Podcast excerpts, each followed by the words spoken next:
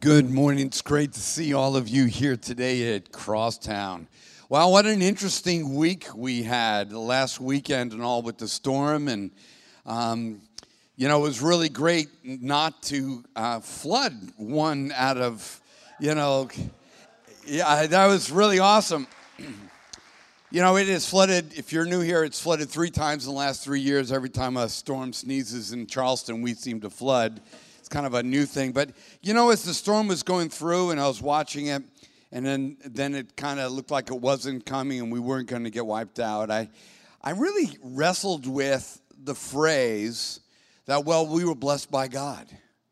You know, I I really I'm kind of a little bit of a philosopher and a little bit of a skeptic at, at times in my life. And it was like, oh, wait a minute. So we were blessed, and then the other people in Wilmington and the rest of the North Carolina, Upper South Carolina, you know, they weren't blessed by God, but we were blessed by God. And, and so, you know, it kind of felt like I felt actually guilty about it. And so I was asking the Lord to kind of help me through it because I don't think the language is right. So um, I'm like, well, God, what, what is this about? And he was very clear to me. He's like, I'm no better because you didn't flood than when um, it did flood.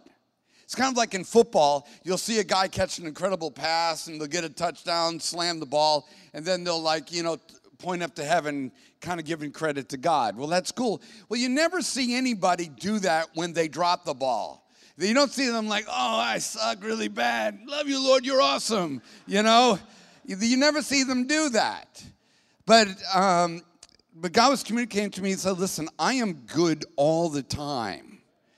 And um, when, you, when you went through adversity as a church, you were blessed in the adversity. And when you didn't go through the adversity, you were blessed. And so I kind of asked God, what do I do with this blessing? He goes, well, since, since you experienced no loss, then your gain should be their help. So think about how much money you saved and give that away. Find a church somewhere in South Carolina, North Carolina, and you contact them and tell them that we're going to come alongside. And so use your blessing in order to help them. That's how it all levels out and makes sense in our minds.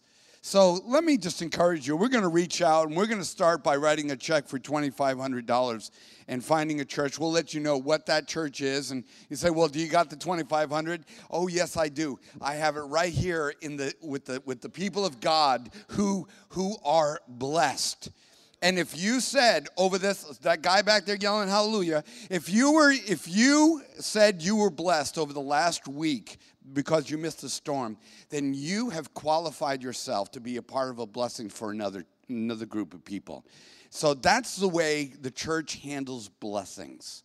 So let me encourage you to be a part of it as we reach out and we help other churches uh, restore and get back on their feet again to be able to minister to their communities. Also, this coming Wednesday at 7 o'clock, if you're part of our covenant partners, those are people in, our church that have said, Listen, this is my home. I want to be a part of this. I want to be a part of what God's doing here. We're having a meeting this coming Wednesday at 7. We'll have some worship, we'll have some dessert, but also talk about the future of the church, where we're going, and, and some of the things that, are, that we're facing in the coming year. So we invite you to be a part of that as well. Well, you know, we've been talking for the last couple weeks about getting closer to God. And in America, we think about focusing on success. We focus on catching that touchdown. We focus on prosperity in our lives. And those are all good things, and those aren't things that God is against. He, he likes us being successful, He likes us experiencing prosperity in our lives. But what we're learning is that the path to success is not the pursuit of success. It is the pursuit of closeness with God. And that as we draw near to God and He draws near to us, we begin to experience the success of God in our lives. We begin to experience prosperity. So, as we're continuing to move forward, one of the most important places where we need to experience the closeness of God is in our families. It's in our homes, it's in our church, it's in our community and how we do that and how we communicate that, not only for ourselves and God, but how we communicate that to our children, to our youth, and to the people around it. So, as Brian's coming to share with us some insights on that, just keep your heart open to what God wants to do in your life today. Right. Good morning. I'm really excited to see all you here this morning. Um, if I haven't had the opportunity to meet you yet, or if this is your first time here, my name is Brian, and I'm the youth pastor here at Crosstown. And I've been doing this here for five years now. Um, and so, like Pastor Paul said, we are on this whole series with Closer and drawing closer to God and how we do that and what it's all about. And um, just as the psalmist says in chapter 1, verse 2, that uh, they delight in the law of the Lord. And that's where the success comes from, is in that delight, actually delighting in what the law of the Lord has for us. So, um, so as the youth pastor, what obviously what I want to talk about is youth. That's what I'm going to get into. Um, so children and things like that. Um, who doesn't want their child to draw closer to God with them? As we're learning about drawing closer to God ourselves, who doesn't want to bring their child with them on that journey and actually experience delighting in the law of the Lord with them? You know, actually enjoying. I, I don't just obey God because He said so. I I obey God because He loves me and I love Him back. I actually delight in that kind of thing. So, God wants us to draw our kids closer to God too. Proverbs 22 6 says, Direct your children on the right path, and when they're older, they won't leave it. Deuteronomy 6 7, you shall teach them diligently to your children, and shall talk of them when you sit in your house, and when you walk by the way, and when you lie down, and when you rise. Ephesians 6 4, bring them up in discipline and instruction of the Lord. So clearly, God wants us to draw our children closer to God while we're doing that ourselves. So the question is then, how do we do that? How do we draw our children closer to God with us? How do we actually do that? So I'm going to talk about two very specific things here um, today as we go through it. Um, one is what you observe of your child, and then the other one is what they observe. So these two topics, they're very different, but we'll talk about both of them today. Um, first thing I want to get through, though, is who I'm talking to. Uh, a lot of you may have already assumed I'm talking to parents. Yeah, okay, that's a given. I am talking to parents today. Um, but if you're not a parent, or you don't have a dependent in your household, or whatever it may be, uh, or you've you're you say my child's grown and out of the house, they're doing their own adult things. Um, that's fine. Don't tune me out just yet, though, because uh, I like myself, I have something to share with you on, you know, very important support role. Actually, you being here today just shows and proves that uh, you can, you have the opportunity to play that support role in parents' lives. So don't tune me out if you don't have kids here. You, you'll play a very important role just as much as the parents are. Um, so, why am I qualified to speak with you on this topic? And that qualification, that question is very justified here because, like I said, I'm the youth pastor, but I don't have kids. So I know some of you may be saying, like, who are you to tell me how to raise my kids? Now, by no means am I, am I claiming that this is going to be some, like, definitive lesson on raising your children. That's not what I'm trying to get at here. That's not at all what I'm trying to get at. But I am trying to share with you my experiences and the support role that I've played for parents throughout these years. So, qualification, my, a little bit about my background here. Um, I grew up in a very dysfunctional home uh, where parenting was kind of absent. Um, I have an older brother, he's two and a half years older than myself, and a younger sister who is 10 years younger than me. So there's a big age gap there. But I've gotten to witness um, my brother, for one, for instance, uh, he's turned his back to God and uh, is very adamant about that. Um, and that breaks my heart just thinking about it. But, and then my little sister, I got to watch her grow up in a level three troubled, troubled girls facility with barbed wire fences and such until the grace of God had taken her from that and put her into the Rienzo household where she could heal. And so you may think, like, well, you turned out fine. And just to be completely honest, no, I haven't. I mean, I've, I've worked through, God has, the grace of God has fallen upon me as well, and it's worked me through lots and lots of things where the absence of parenting um, kind of dug its own little trench in my life. So, um, I've, like I said, I've been a youth pastor here for five years. Uh, I started the middle school ministry here seven years ago. Uh, I worked in children's church, volunteered there since 2010, and two years ago became the director of children's church. Um, so I'm, I'm well invested in this. This is, this is where God has placed delight in my heart, is with kids and drawing the kids closer to God.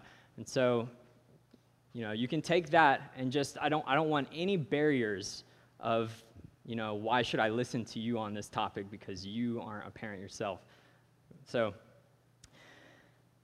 so as I was studying up on this subject, because uh, parenting is such just a, you know, this huge, like wide array of all kinds of topics, um, I, I, was trying to narrow things down and I was going through scripture and narrowing things down. And really, what I'm talking about today, I mean, this could just be split up on its own into two services, but to be completely honest with you, I, I want to get it over with. So I'm getting all this information out as much as I can. So I ran into this verse, though, Psalm 127, 3 through 4, that really piqued my interest. Um, it says, Behold, children are a heritage from the Lord, the fruit of the womb a reward. And every time I read that now, it reminds me of underwear because fruit of the loom. But, and I'm sorry, I know that might mess up that verse for a lot of you guys now, but because you'll think that too. It's stuck in my head. But like arrows in the hand of a warrior are children of one's youth. So as I was reading that, clearly children are meant to be a reward to us, right? And I think a lot of you parents know that. It may be a struggle at some points in times where you feel like, you know, maybe they're not and maybe they're a curse. But they're meant to be a reward for us. I mean, what beautiful Im- imagery that the psalmist uses here the fruit of the womb, a reward. So the, the fruit is like, that's the sustenance that comes from the tree. That's why we like certain trees, is because they produce a fruit off of them. And that, that is the reward from that long growth of that tree. But what really piqued my interest is the second part of this verse, and it's like arrows in the hand of a warrior. And that kind of had me thinking about arrows. Now, just, I, I'm really into like physics and like how things work. Um, I've always been super interested in that kind of stuff. I just, I gotta know how things operate. Things gotta be logical. It all has to make sense. Um, uh, my job right before this, uh, before I became youth pastor here, I, I did robotics engineering for a company. And so I, you know, I'm all into making things work or understanding how things work and operate. So when I read about arrows in the hand of a warrior, I, it had me thinking about arrows and how they fly through the air and what, like, how does that actually work? I know it's not just, you know, you pull back the string and let it go and it's going to hit what you're pointing it at. That can't be like the only thing that works. There's so many things, so many parts of an arrow, so many parts of the bow, and all of those things. And it had me. It reminded me of a YouTube guy that I watch. Um, he's uh, his name's Destin. He's from Smarter Every Day, and he. Uh, every day he tries to learn something new and so i subscribe to his channel because like he puts all these really cool physics things up he's always like new topics learning something new every single day so i love that stuff and i watched a video from him about three years ago where he did a study on something. He uses these like really fancy slow mo cameras, um, and he watched how an arrow, when it got shot from a bow, did a certain like it didn't do what we thought like in the movies. You know, when you see a movie where the arrow's like like that and the camera's right behind it, it's like flying straight through the air and stuff. That's not what it did.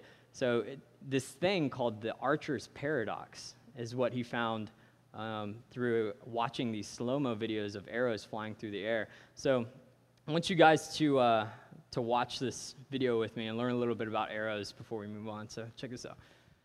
Hey, it's me, Destin. Welcome back to Smarter Every Day. So, in one of the last episodes, I introduced you to a legend with a longbow. He's from my hometown, and his name is Byron Ferguson. He shot an aspirin out of the air in slow motion.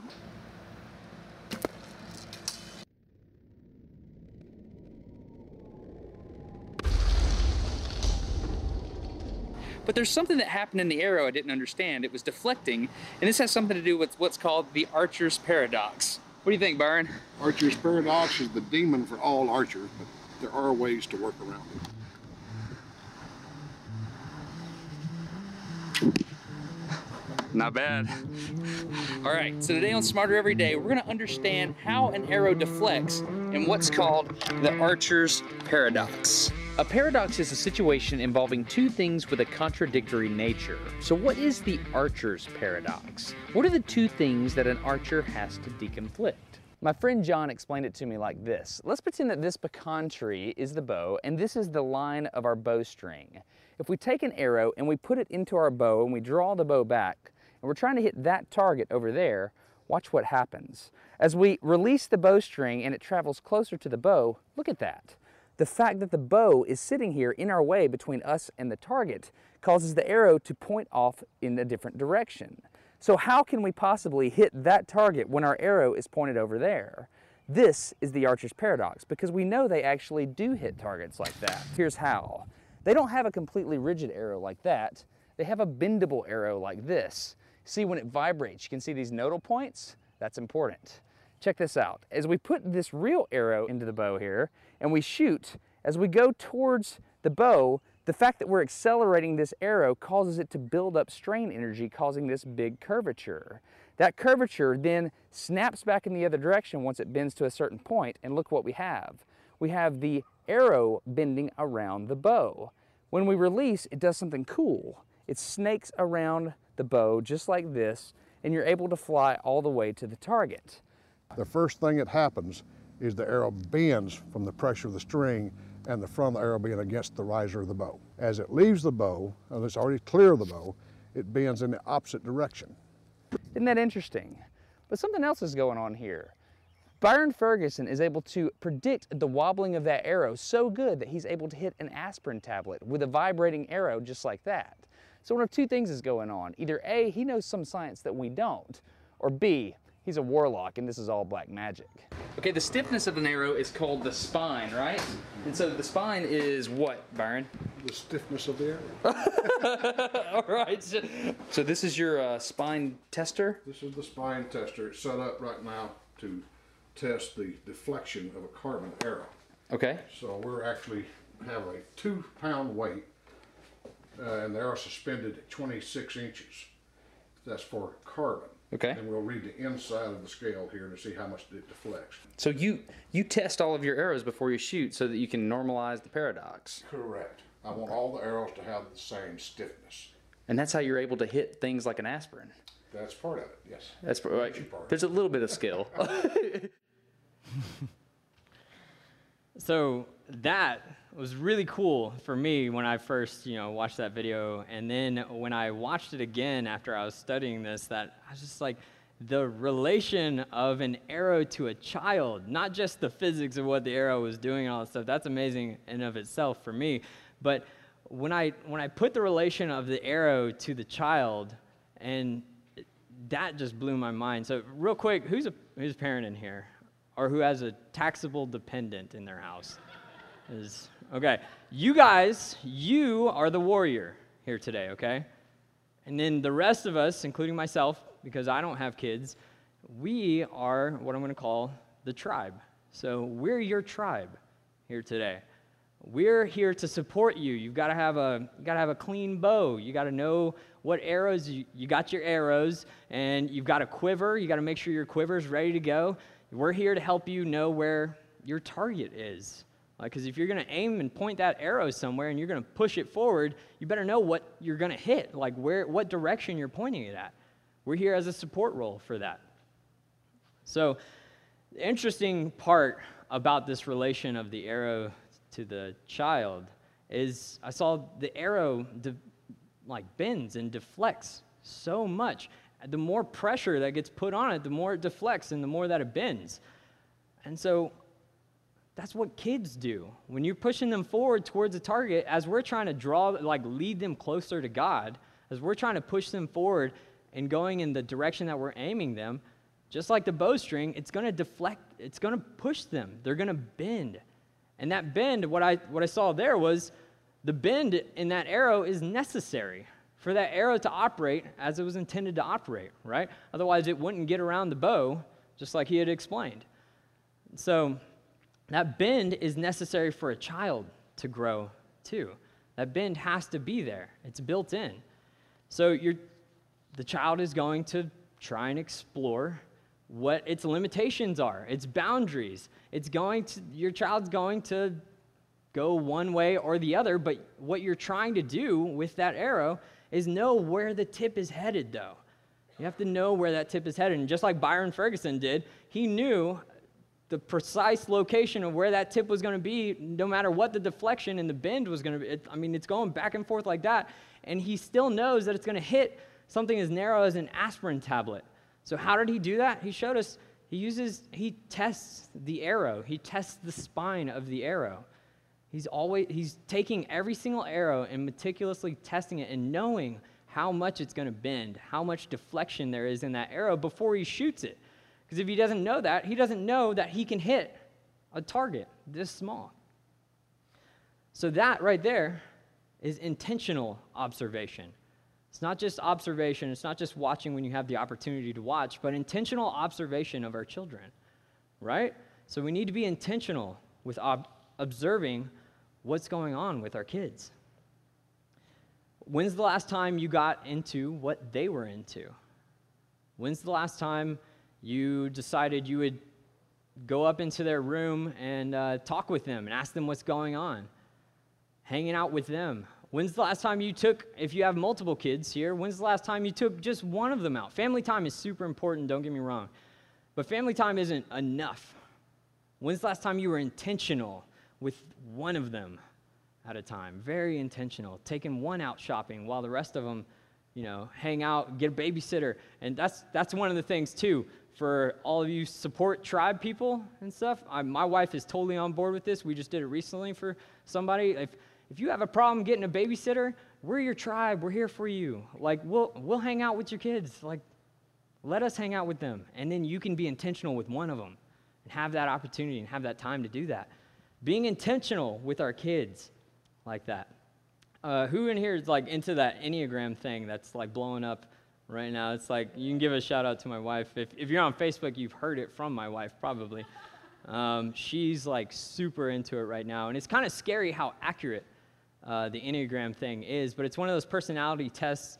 Um, we've been giving it to our youth actually to see what, you know, they'll take the test and it'll give us basically a description on their personality and like what they're into, um, how do you talk to this number person or how do, how do they interact with this numbered person. And it's, it's kind of scary how accurate it is. Um, that's being intentional though. That's intentional observation, that kind of thing, as an example. Um, discipline.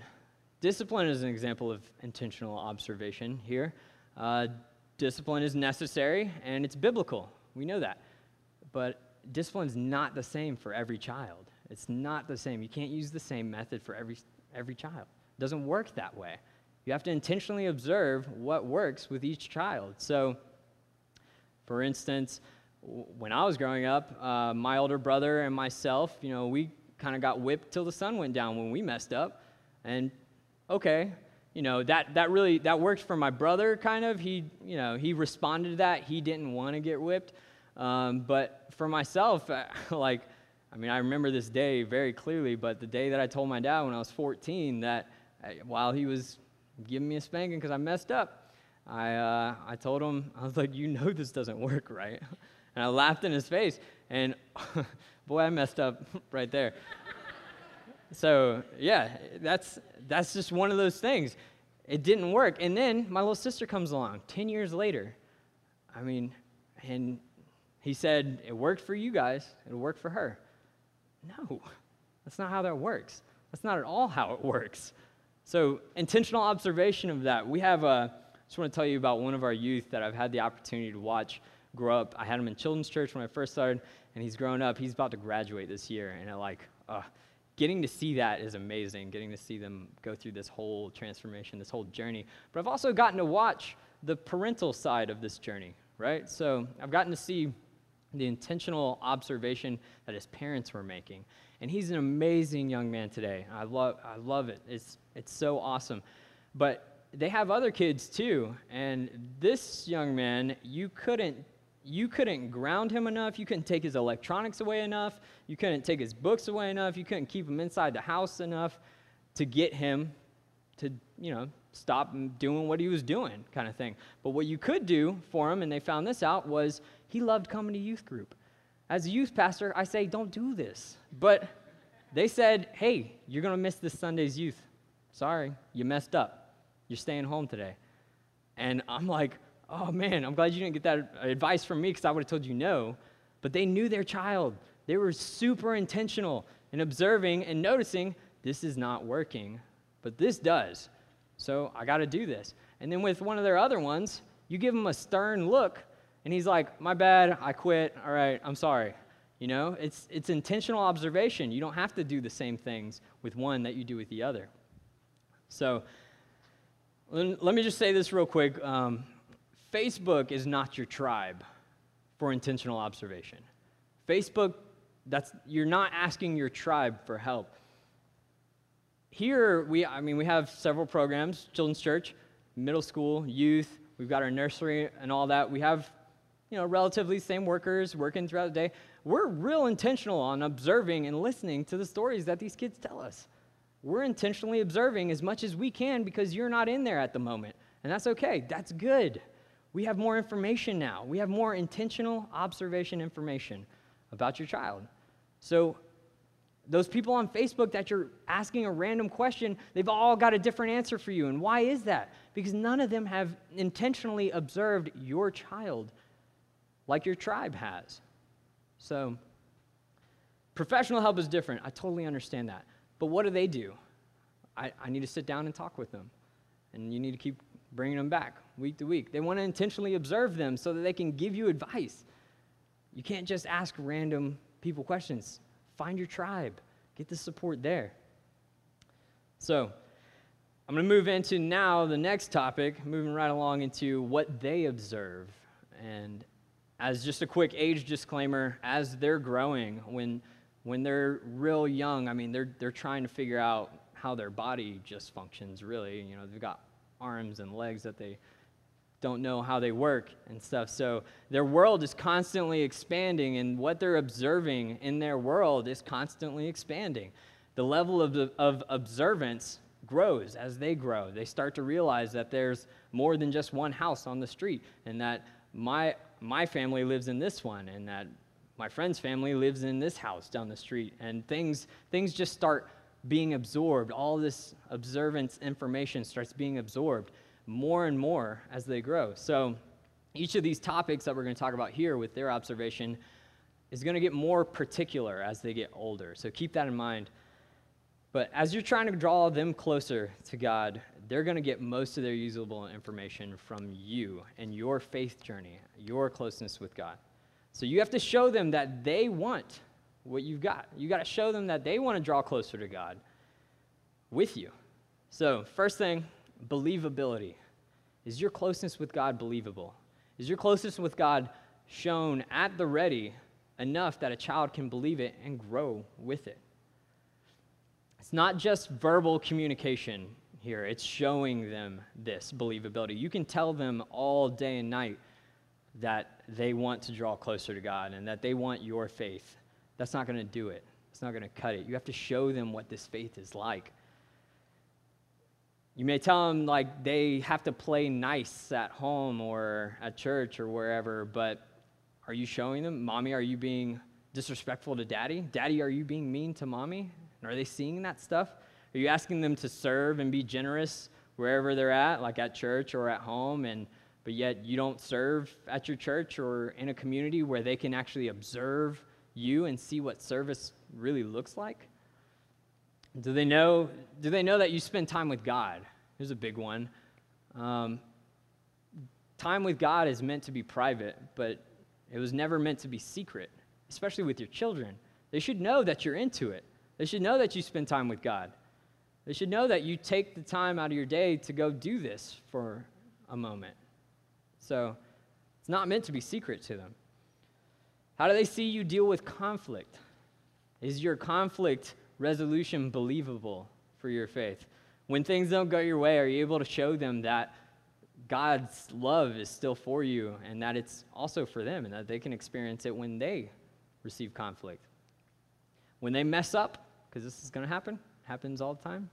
When they mess up, are you quick to dole out punishment, but not as equally quick to dole out forgiveness to them? That's, one of, that's a big thing. There needs to be balance in that. The believability is in that balance. They see you seeking God's wisdom when times get tough, when things get hard. Are you going to seek God's wisdom? Is it believable? So, next one reliability. So, you got believability, and now you got reliability. Does your closeness with God come with you wherever you're at? It has to be reliable. Moses commands Israel in Deuteronomy 6, 4 through 9. He says, Listen, O Israel, the Lord is our God, the Lord alone. And you must love the Lord your God with all your heart, all your soul, and all your strength. And you must commit yourselves wholeheartedly to these commands that I'm giving you today. So there's your commands. Repeat them again and again to your children. Talk about them when you're at home, when you're on the road, when you're going to bed, when you're getting up. Tie them to your hands, wear them on your foreheads as reminders. Write them on the doorposts of your house and on your gates. It can't just be a Sunday morning thing or a Wednesday night thing or a church thing. This closeness with God isn't reliable if it's just a church thing. It's something that they only see in you when you come here to this building or when you go to a church somewhere or when you're with just with believers. It has to be reliable wherever you're at. What happens when you're in traffic? You got your kid in the back seat. Yeah, it gets tough sometimes. You got to watch what happens. As they grow older and older, they're going to see more and more of how you respond to driving as they get closer to that age of driving, and they're going to they're going to repeat what you're doing because they've observed that's how I operate. That's how this that's how this works. I grit my teeth at people when when an aggressive driver cuts me off or whatever, and I apologize because I am that driver. I'll get better when I have a child myself. But your faith can't just be a Sunday morning thing, it has to go with you. The grocery store, the sports that we watch on TV or at a sports game. I know we've got a lot of passionate sports people here, a lot of passionate sports moms and dads. And uh, what, what do they see you do? You want to bring them into that realm because you want them to cheer for your team too. Passion's all great. That's all good stuff. What happens when your teammate drops the ball, though, and you get, you get upset? What, what do you say? What do they see you do? You throwing things? You cursing out that team, that player, calling them bozo or other terms? I mean, nobody uses bozo. That's there's a comedian that says that. I shouldn't use it. Um, so what are you doing? Like, what are you doing? And then they go to school and they're playing dodgeball or whatever they're doing, or basketball, and one of their teammates messes up. What are they going to do? But yet you tell them, no, you can't call him a name and get angry with him and do it like that. But you did it at home. That's what he saw you do when you were watching sports. So that's it's got to be reliable so that they can take it with them wherever they go. So it's reliable there. Your faith can't be something that changes just because your environment changes. It's got that's got to be reliable. Last one sustainability. So, believability, reliability, and sustainability. Do you have a plan and can they replicate it? Can they replicate what you're showing them? Paul and I were talking a few weeks ago, actually, and uh, he shared with me a thought on this word that he had, and the word was manifesto. So, manifesto is, by definition, it is a public declaration of policy and aims. So, this one, unfortunately, falls real heavy on the dads in here. Um, a manifesto, so or, or head of household, I should say. A manifesto. Do you have a public declaration of policy and aims for your house? Do you have your house in order? Are your policies that you've got set set biblically? We, we all set policies. Let me just be clear with that. We all set policies all the time. But are they biblical policies?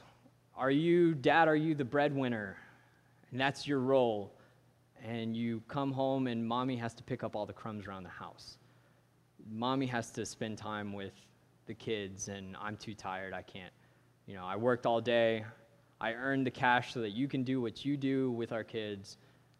Now, this can obviously be flip flopped, but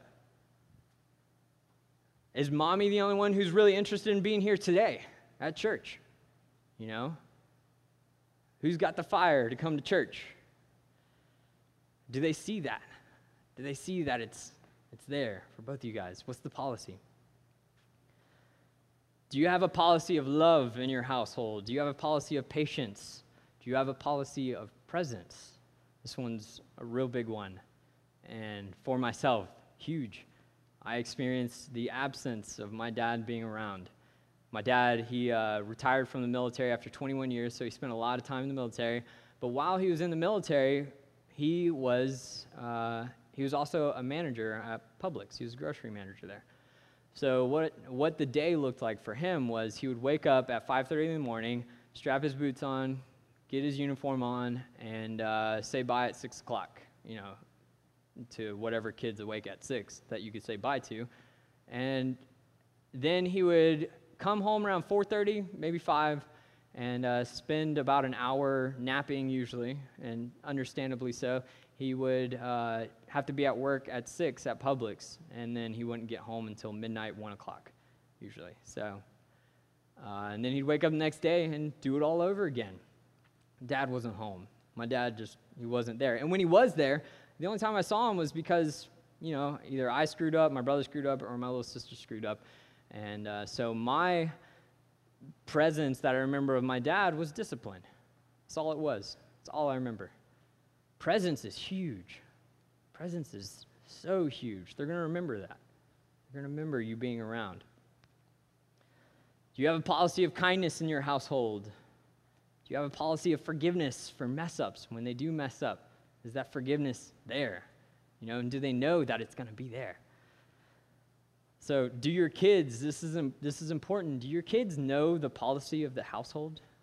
Like, do they know what you've got set up, where you're aiming them? Do they know it? We have, um, we had a youth leader here before, and this is kind of a funny story, but um, we do these things called lock ins, and all it is is we spend a whole lot of time and energy one night uh, doing lessons and games and food, like junk food and stuff, with the kids hanging out overnight, and our kids love it. I mean, it's so much, it is a ton of fun. But um, we decided to have one uh, lock in at Pastor Paul's house, and that's our first mistake right there. We did it in his backyard. Um, boys went camping, girls did girl things inside the house and hung out there. Um, but I had one youth leader who was there with me, and we kind of like take turns and like rotate recovering energy because you have to do that throughout the night. And so I went to take a quick like 15 minute nap around like 1 o'clock in the morning. And uh, the other youth leader was sitting out there around the campfire, hanging out with the kids. And, uh, you know, what really happened was uh, that we had a new kid there. I woke up to our youth leader, and this is, this is a legendary story for most of our youth know exactly what I'm talking about. Um, but I woke up to, mind you, I'm in the tent. I woke up to we don't do that here. Like shouting at a kid, and I'm like, oh no, what's happening? I got to get out of here. I got to get, I got to see what's happening and stuff. And I'm stuck in the tent because I could, I couldn't get the zipper open.